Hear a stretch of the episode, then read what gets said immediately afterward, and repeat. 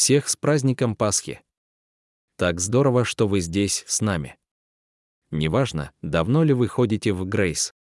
Или впервые, я очень рад, что вы решили поклоняться вместе с нами. Мы любим говорить, что мы старая церковь, но мы не изображаем свой возраст. У нас глубокие корни и глубокая любовь к городу и региону вокруг Эри, штат Пенсильвания, но у нас также есть сердце для всего мира. Поэтому, из какой бы точки мира вы к нам не присоединились с праздником Пасхи. Я прочитал несколько интересных фактов. О Пасхе. Людям был задан вопрос, какую часть шоколадного кролика вы съедите первой. Вы, наверное, уже догадались, но 78% людей ответили «уши».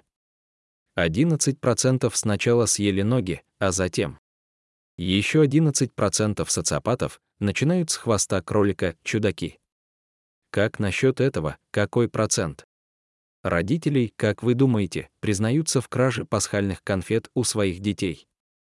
81% родителей признались, что являются конфетными ворами, а остальным 19% я бы сказал, вы знаете, куда идут лжецы. Несмотря на шоколад и кролики и конфеты, все вы знаете, что этот день — нечто большее, чем просто традиция, которую мы собираемся, чтобы отпраздновать. Этот день имеет реальные последствия для нас с вами в 2023 году и для того, как мы живем и проводим наши дни на этой земле. Сегодня мы поговорим об этом. Если вы здесь недавно, то для вас важно знать, что мы сейчас находимся в середине серии. Одной из самых известных и красивых глав Библии, Римлянам 8 глава, которая называется «Жизнь в духе». И мы проходим эту главу стих за стихом в течение девяти недель. Это было удивительное путешествие. И мы будем рады, если вы дочитаете главу до конца вместе с нами в течение следующих нескольких недель.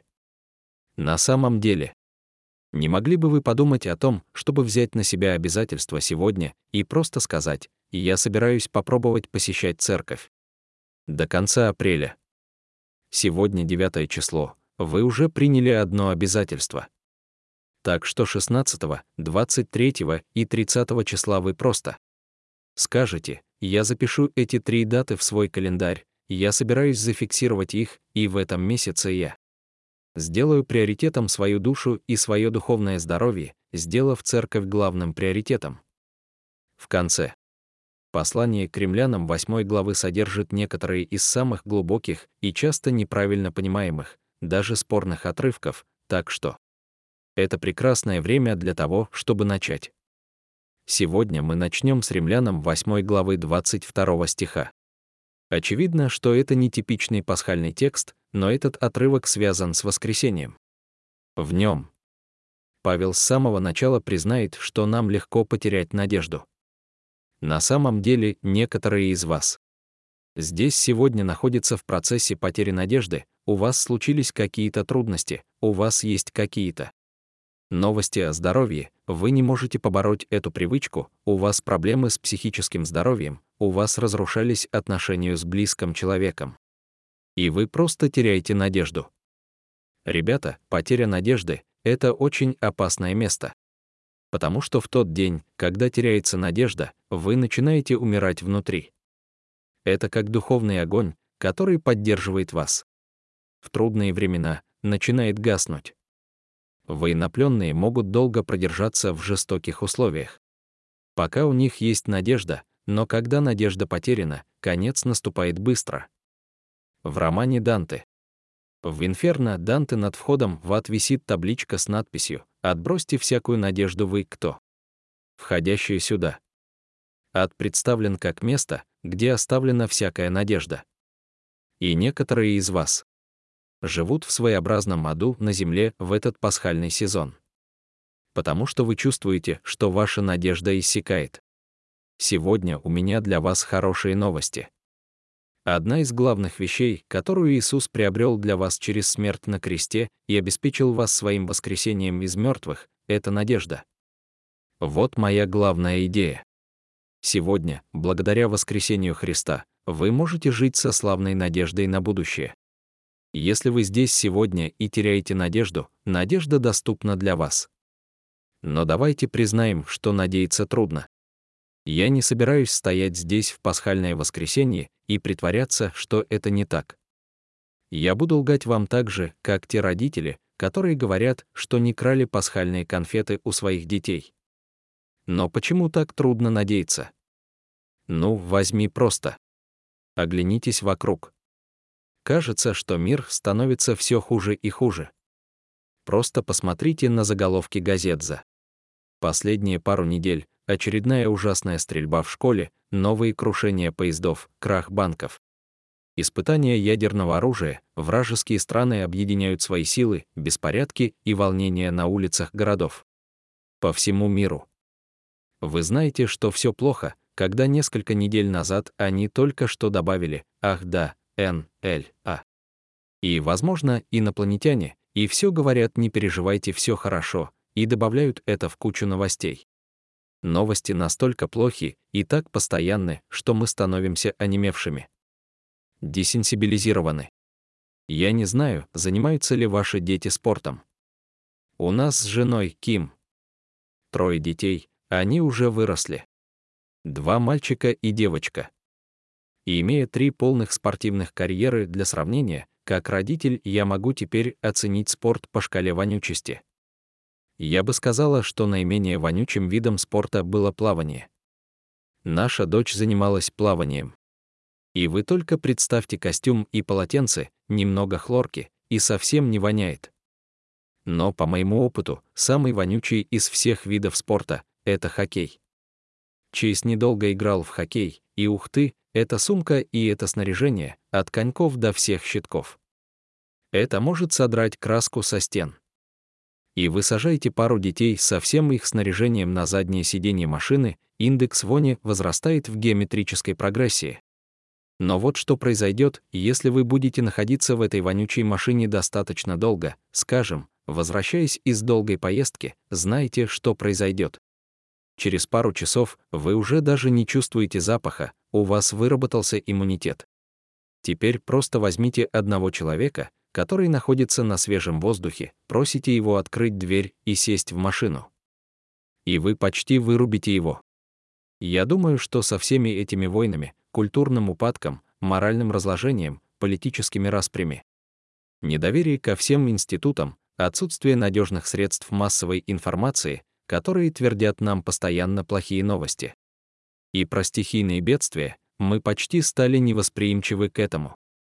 Один мой друг-миссионер вернулся в Штаты после пятилетнего отсутствия и сказал, «Дерек, то, что показывают по телевизору, считалось бы порнографией всего несколько лет назад, когда я уезжал. Я вернулся. И все как будто смирились с этим. Это как ходить с вонючей спортивной сумкой очень скоро ты уже даже не замечаешь, насколько все плохо. Итак, Павел начинает этот раздел с признания своего рода безнадежности, которая может охватить нас, когда мы видим, как мир ухудшается. Всего пару стихов назад в послании к римлянам 8 главе 20 стихом он описал это как то, что мир подвержен тщетности. Это безнадежность из-за цикла смерти, разложения и упадка, который. Кажется, что он повторяется. А в 22 стихе он подтверждает это, ибо мы знаем, что все творения совокупности нает в муках рождения до ныне. Многие из вас либо сами прошли через боль родов, либо находились в комнате и были свидетелями этого. Я был свидетелем три раза. На самом деле, когда Ким была беременна Колебом, мы ходили на курсы по подготовке к родам. И я узнал, что собираюсь стать тренером по родам. Это звучало так круто. Я происхожу из длинного рода. Тренеров, мой отец был тренером, моя мама была тренером, я был тренером по футболу и легкой атлетике, и мне всегда это нравилось. Любил это, а теперь я мог добавить к своему резюме тренер по родам. Скажем так, эта работа звучала гораздо веселее, чем оказалось на самом деле.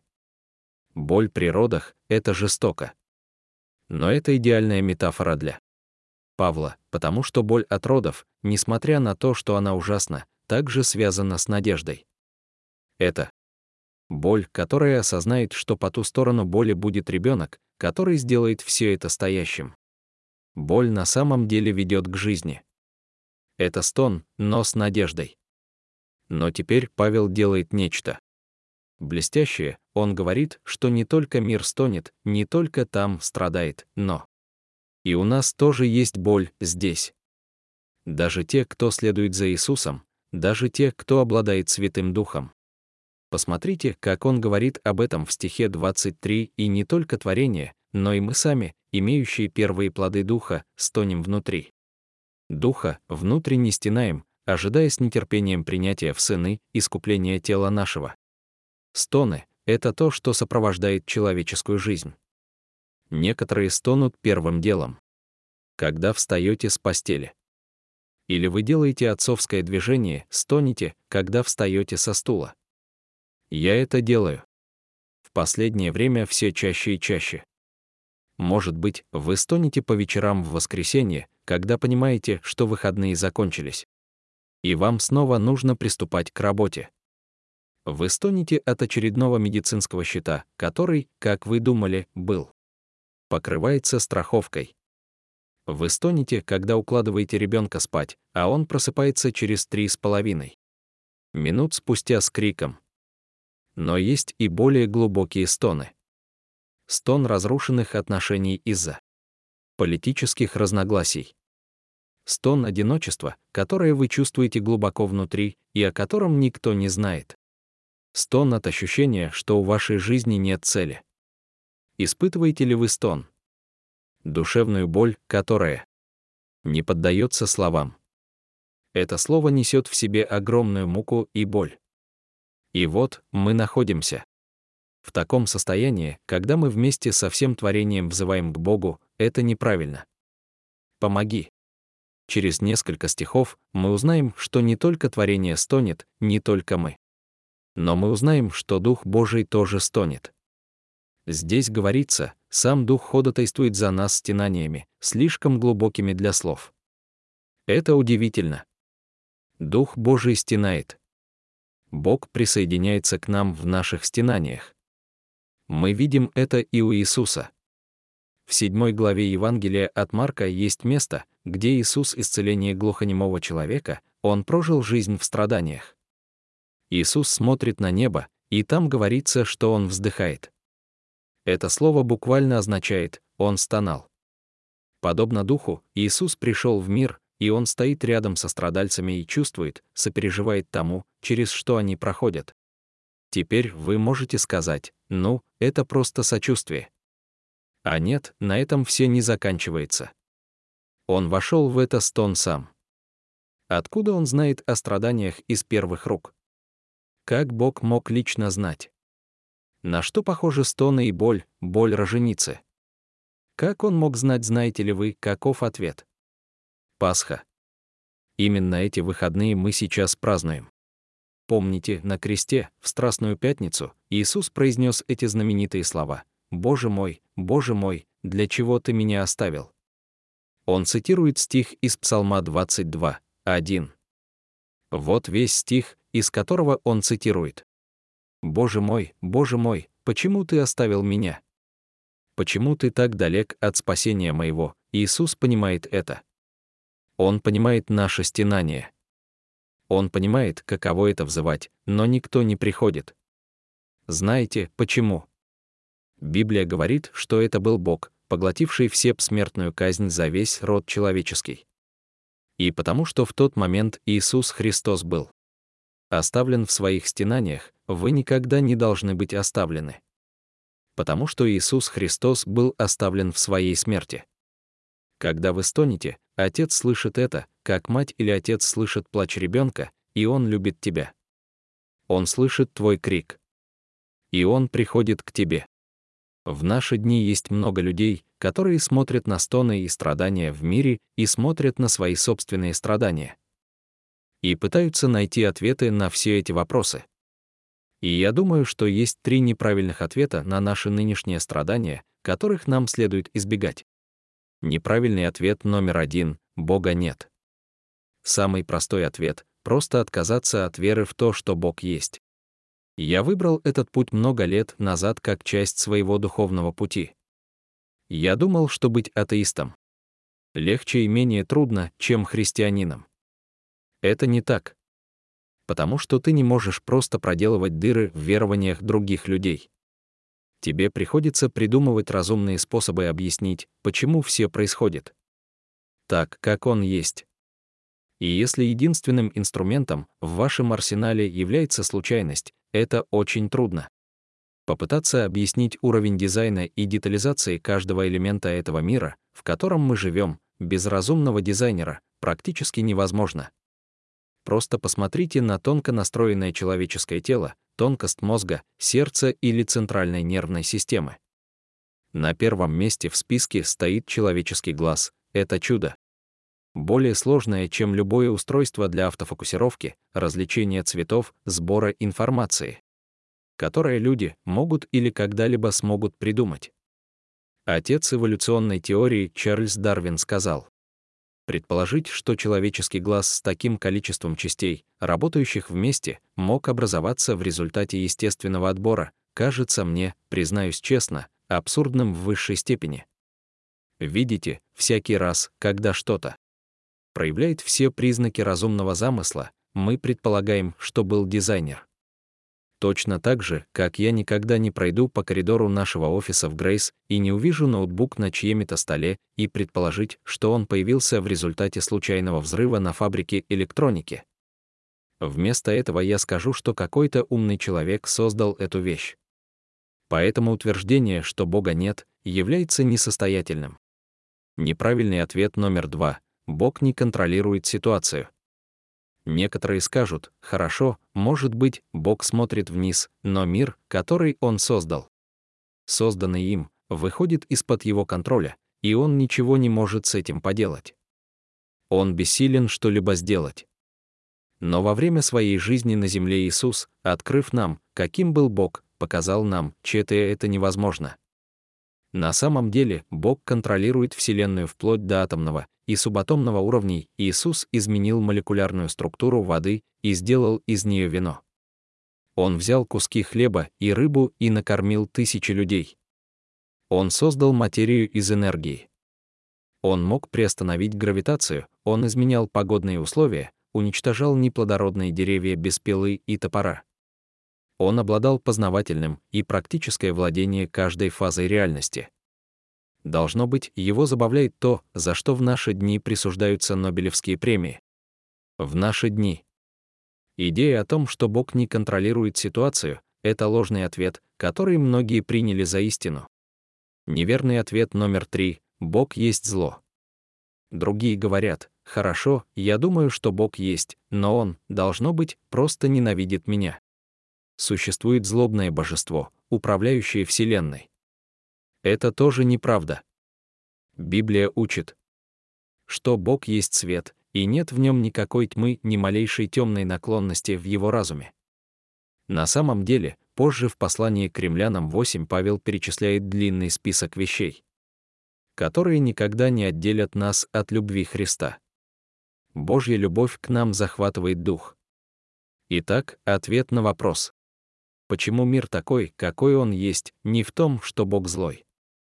Итак, согласно нашему тексту, что является правильный ответ на наши нынешние страдания? Наш любящий и могущественный Бог находится в середине искупления того, что было разрушено. И я говорю «в середине», потому что существует напряжение. Он еще не закончил. И середина любого проекта беспорядочна. Он кажется безнадежным. Я люблю наблюдать за великими. Спортивные возвращения. Сейчас идет мартовское безумие NCAA, и я видел игру, в которой Майами, аутсайдер, вернулся и обыграл Техас, занявший второе место.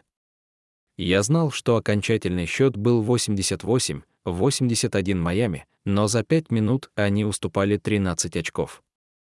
И когда ты смотришь его снова, возникает странный когнитивный диссонанс, все еще захватывающе и напряженно, но ты уже знаешь конечный результат. Позвольте мне расширить урок на мгновение. Середина трудной истории вполне терпима, когда вы знаете, чем она закончится.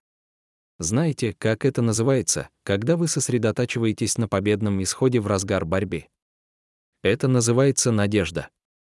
Я думаю, что мы неправильно понимаем надежду. Наше современное понимание надежды. Надежда — это некий неуверенный оптимизм, скрещивающий пальцы. Как будто ты встречаешься с новым парнем, и ты такая, я надеюсь, что у нас все получится, я надеюсь, что мы когда-нибудь поженимся, я надеюсь, что он напишет мне СМС. Это не библейская надежда. В Библии надежда — это признак уверенности.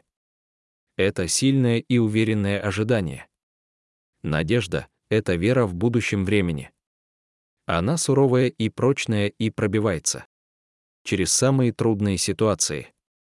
Надежда активна — это то, что мы выбираем. И где бы эта надежда присутствует, особенно в трудных обстоятельствах, она ведет к величию души. Именно эта надежда. Как ничто другое, позволяет людям, бракам, семьям и церквям выстоять и победить до конца. Каждый день мы выбираем надеяться или не надеяться. И послушайте, христиане, мы всю серию говорим о жизни в духе. Надежда — это один из величайших ресурсов, данных нам Святым Духом. Как верующие, мы находим центр.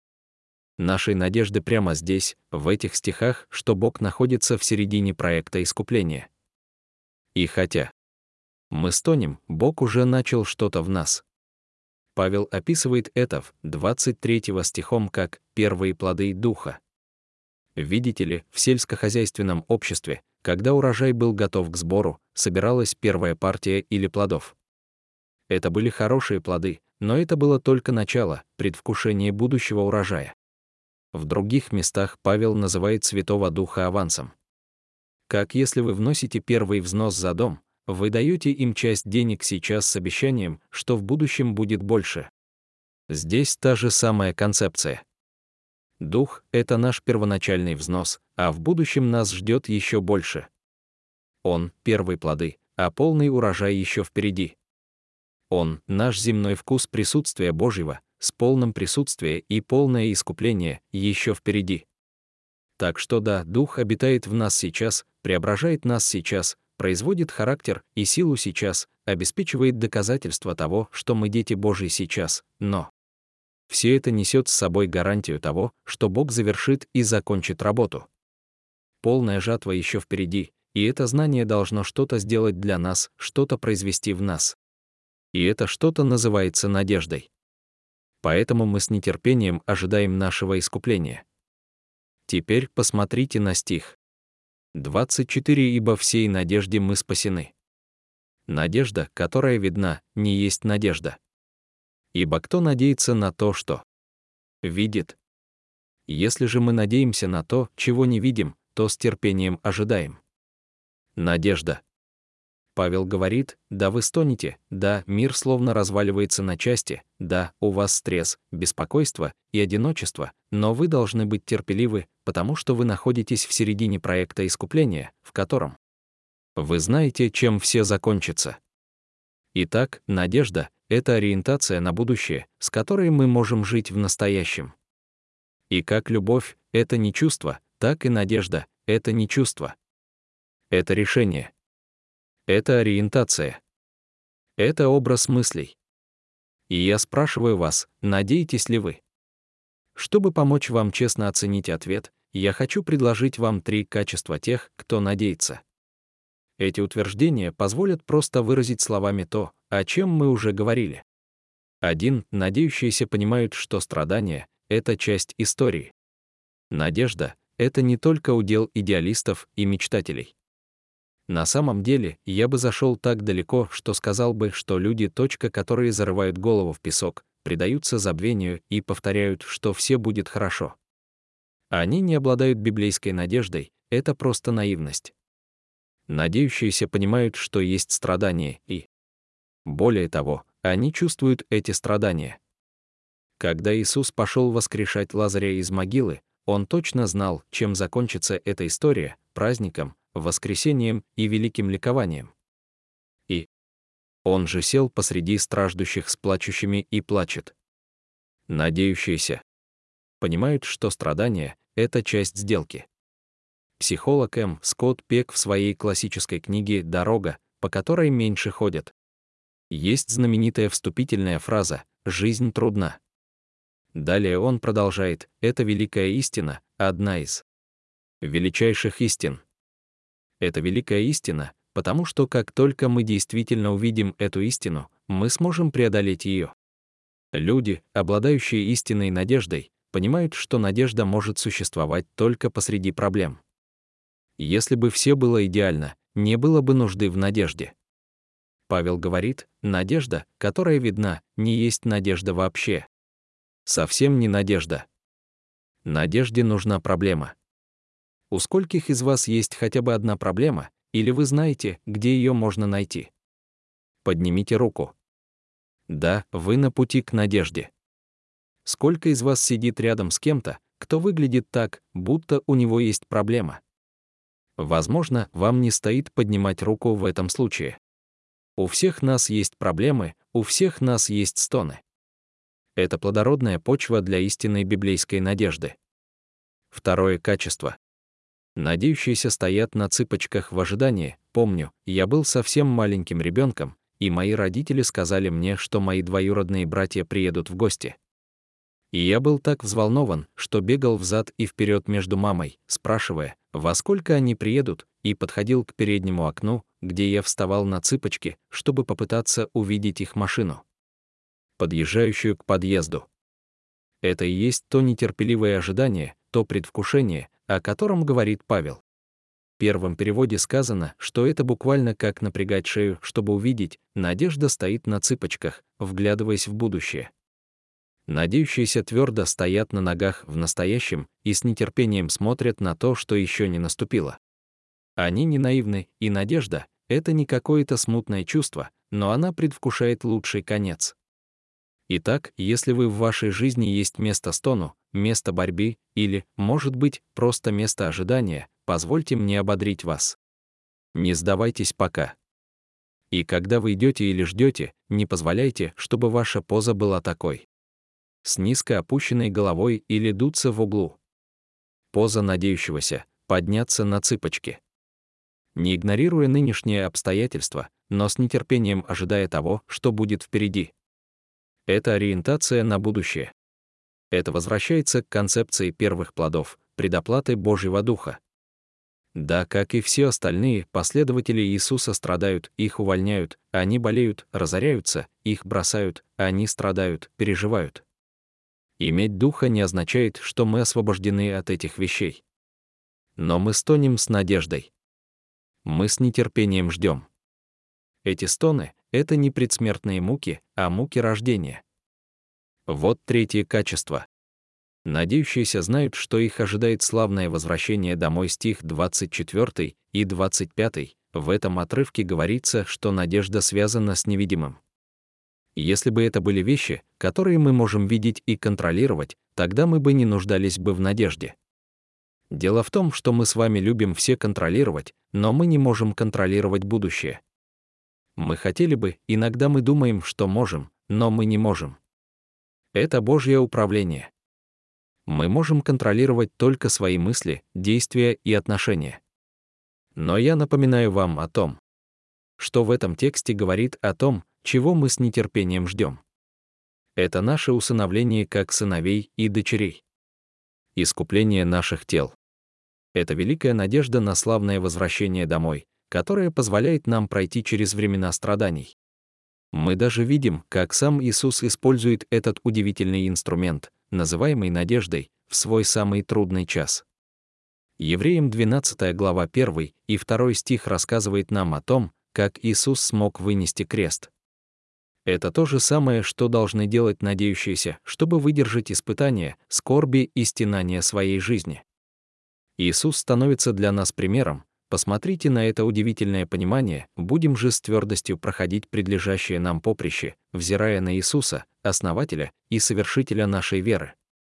Основателя и совершителя веры нашей, который для предлежавшей ему радости претерпел крест, презревший посрамление и сидящего одесную престола Божия как Иисус перенес страдания на кресте ради предлежащей ему радости. Что это была за радость? Мы видим его воссоединение с Отцом, он снова займет место по правую руку от Бога. Какое возвращение домой? Но еще одно воссоединение было в его мыслях. Воссоединение с нами. Его детьми. Чье помилование он выкупил. Мы тоже были радостью, поставленной перед ним. Пожалуйста, не пропустите это, Бог Вселенной сделал вас объектом своего привязанности.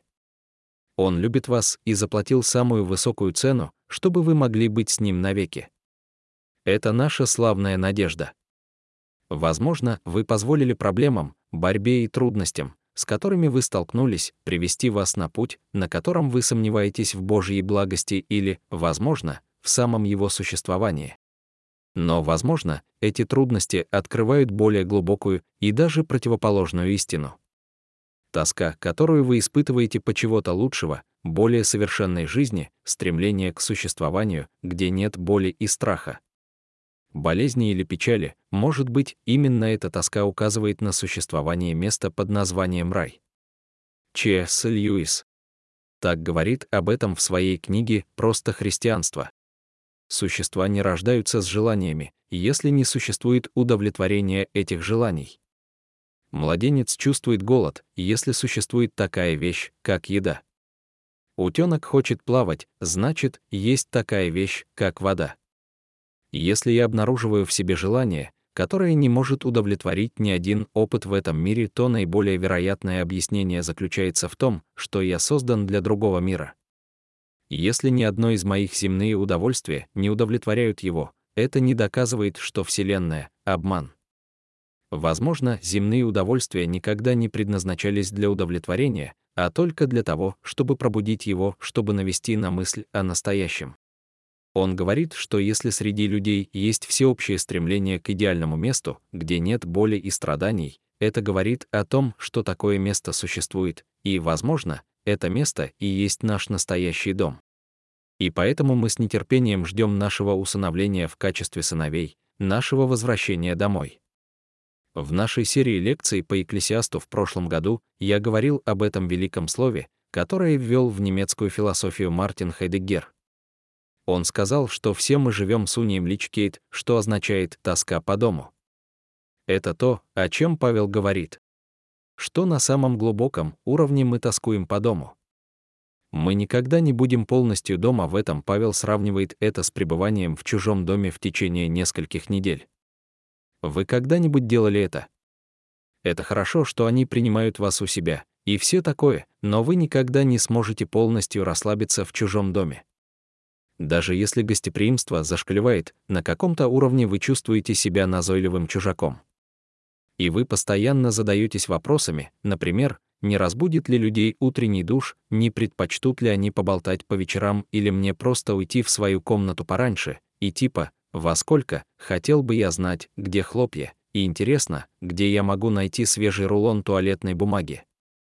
И после борьбы с этими вопросами весь день вы, наконец, ложитесь в постель, но это не ваша кровать, и вы ложитесь на эту подушку. Но это не ваша подушка. И какими бы замечательными ни были эти люди, они не твои люди, не твоя семья. Это место просто не дом. Видите ли, на самом глубоком уровне мы тоскуем по будущему, в которое мы еще не пришли. И если вы попытаетесь сделать наш дом полностью здесь, на этой земле, вы всегда будете находить себя истощенными и неудовлетворенным. Подушка всегда будет комковатой, и вам потребуется пять попыток, чтобы найти ящик для столового серебра. Это не дом. Все не так, как должно быть. И вы знаете, что это еще не все. Это должно быть больше. Мы созданы для большего. Именно здесь появляется надежда. А надеющиеся знают, что их ждет славное возвращение домой. Когда наше искупление будет завершено, мы будем с Иисусом. Середина трудной истории становится другой, когда ты знаешь, чем эта история закончится. А если вы — дитя Божье, то история заканчивается тем, что отец приветствует своих детей домой. Но вот в чем дело, если вы хотите обладать истинной надеждой, она предполагает правильные взаимоотношения, получить прощение и новую жизнь от подателя надежды. Вы не можете просто щелкнуть пальцами и решить надеяться. Надежда исходит от человека. Надежда приходит от Бога, и для некоторых из вас в пасхальные выходные 2023 года причина, по которой у вас нет надежды, заключается в том, что вы не знаете Бога. Вы не поставили себя в правильные отношения с единственным, кто может простить вам грех и принять вас домой. И я здесь, чтобы напомнить вам сегодня великую новость — Бог любит вас. Святой, суверенный и совершенный Бог любит вас. Он хочет отношений с вами. Он прямо здесь и прямо сейчас, чтобы простить вас и дать вам совершенно новую жизнь. В Библии ясно сказано, что никто не рождается христианином. Иисус сказал, что вы должны родиться заново. Вы должны прийти к Нему и сказать, «Господи, я грешник, я верю, что Ты умер за меня, Ты, Спаситель, пожалуйста, приди и прости меня за все мои грехи. Он с радостью сделает это для вас. Может быть, ты блудный сын сегодня, и ты бегал, бегал и бегал, и ты просто устал бегать. Он хотел бы покрыть тебя своей благодатью и милостью. Обещание для блудных людей состоит в том, что вы можете бежать в широкие распростертые объятия любящего Отца. Он с радостью примет вас домой. Пасха — это картина для нас, что в посреди нашего мрака, стонов и страданий, благодаря воскресению, вы можете держаться за славную надежду будущего. Для вас возможно прекрасное возвращение домой. Я хочу, чтобы вы задумались над этой удивительной песней, а затем мы предоставим вам возможность сделать духовный шаг сегодня зов спасения. Отец приветствует, это наше возвращение домой. Для некоторых из вас сегодня настал день возвращения домой. Его руки широко раскрыты для вас. И мы хотим уделить вам всего лишь минуту, чтобы вы могли сделать первый шаг к возвращению домой. Вы были созданы, чтобы быть ребенком Божьим. Обещание усыновления в Божью семью по Его милости. Но грех и рассеянность, а может быть, гордость или амбиции поглотили вас до такой степени, что вы забыли, что созданы для другого места. В Библии, когда Иисус приглашал кого-то в свою семью, Он говорил два простых слова «следуй за мной». И снова и снова новые ученики, как говорится, бросали все и следовали за Ним. Он призывает нас к такому же решению. Возвращение домой в Божью семью начинается с первого шага. Это не столько помолиться молитвой, но это акт капитуляции. Я говорю, что пробовал быть своим собственным Богом, но это ведет к разрушению, Поэтому я принимаю предложение Иисуса на кресте стать моим Спасителем и Господом, оправдать мои грехи и вернуть меня домой в правильные отношения с моим Отцом. В истории о блудном сыне, когда заблудший сын возвращается домой. Отец, который представляет Бога, сбрасывает свою одежду и бежит по тропинке, чтобы приветствовать своего ребенка, и он осыпает его подарками, пирами и любовью другого рода. Но вы должны повернуться и вернуться домой принять Его милость, получить Его милосердие, получить Его прощение. Отец приветствует, это наше возвращение домой. Если это вы сегодня, я просто хочу пригласить вас сделать простой первый шаг. Можете ли вы, сами по себе, просто помолиться молитву о сдаче? Признайте свой грех. Признайте, как Иисус проложил путь через свою смертью и воскресением признайте свое желание бросить все и следовать за ним. Просто помолитесь этой молитвой сейчас или как-нибудь сегодня, когда у вас будет свободная минутка. Но этот шаг очень важен, потому что путь веры — это путь, который мы никогда не должны были проходить в одиночку.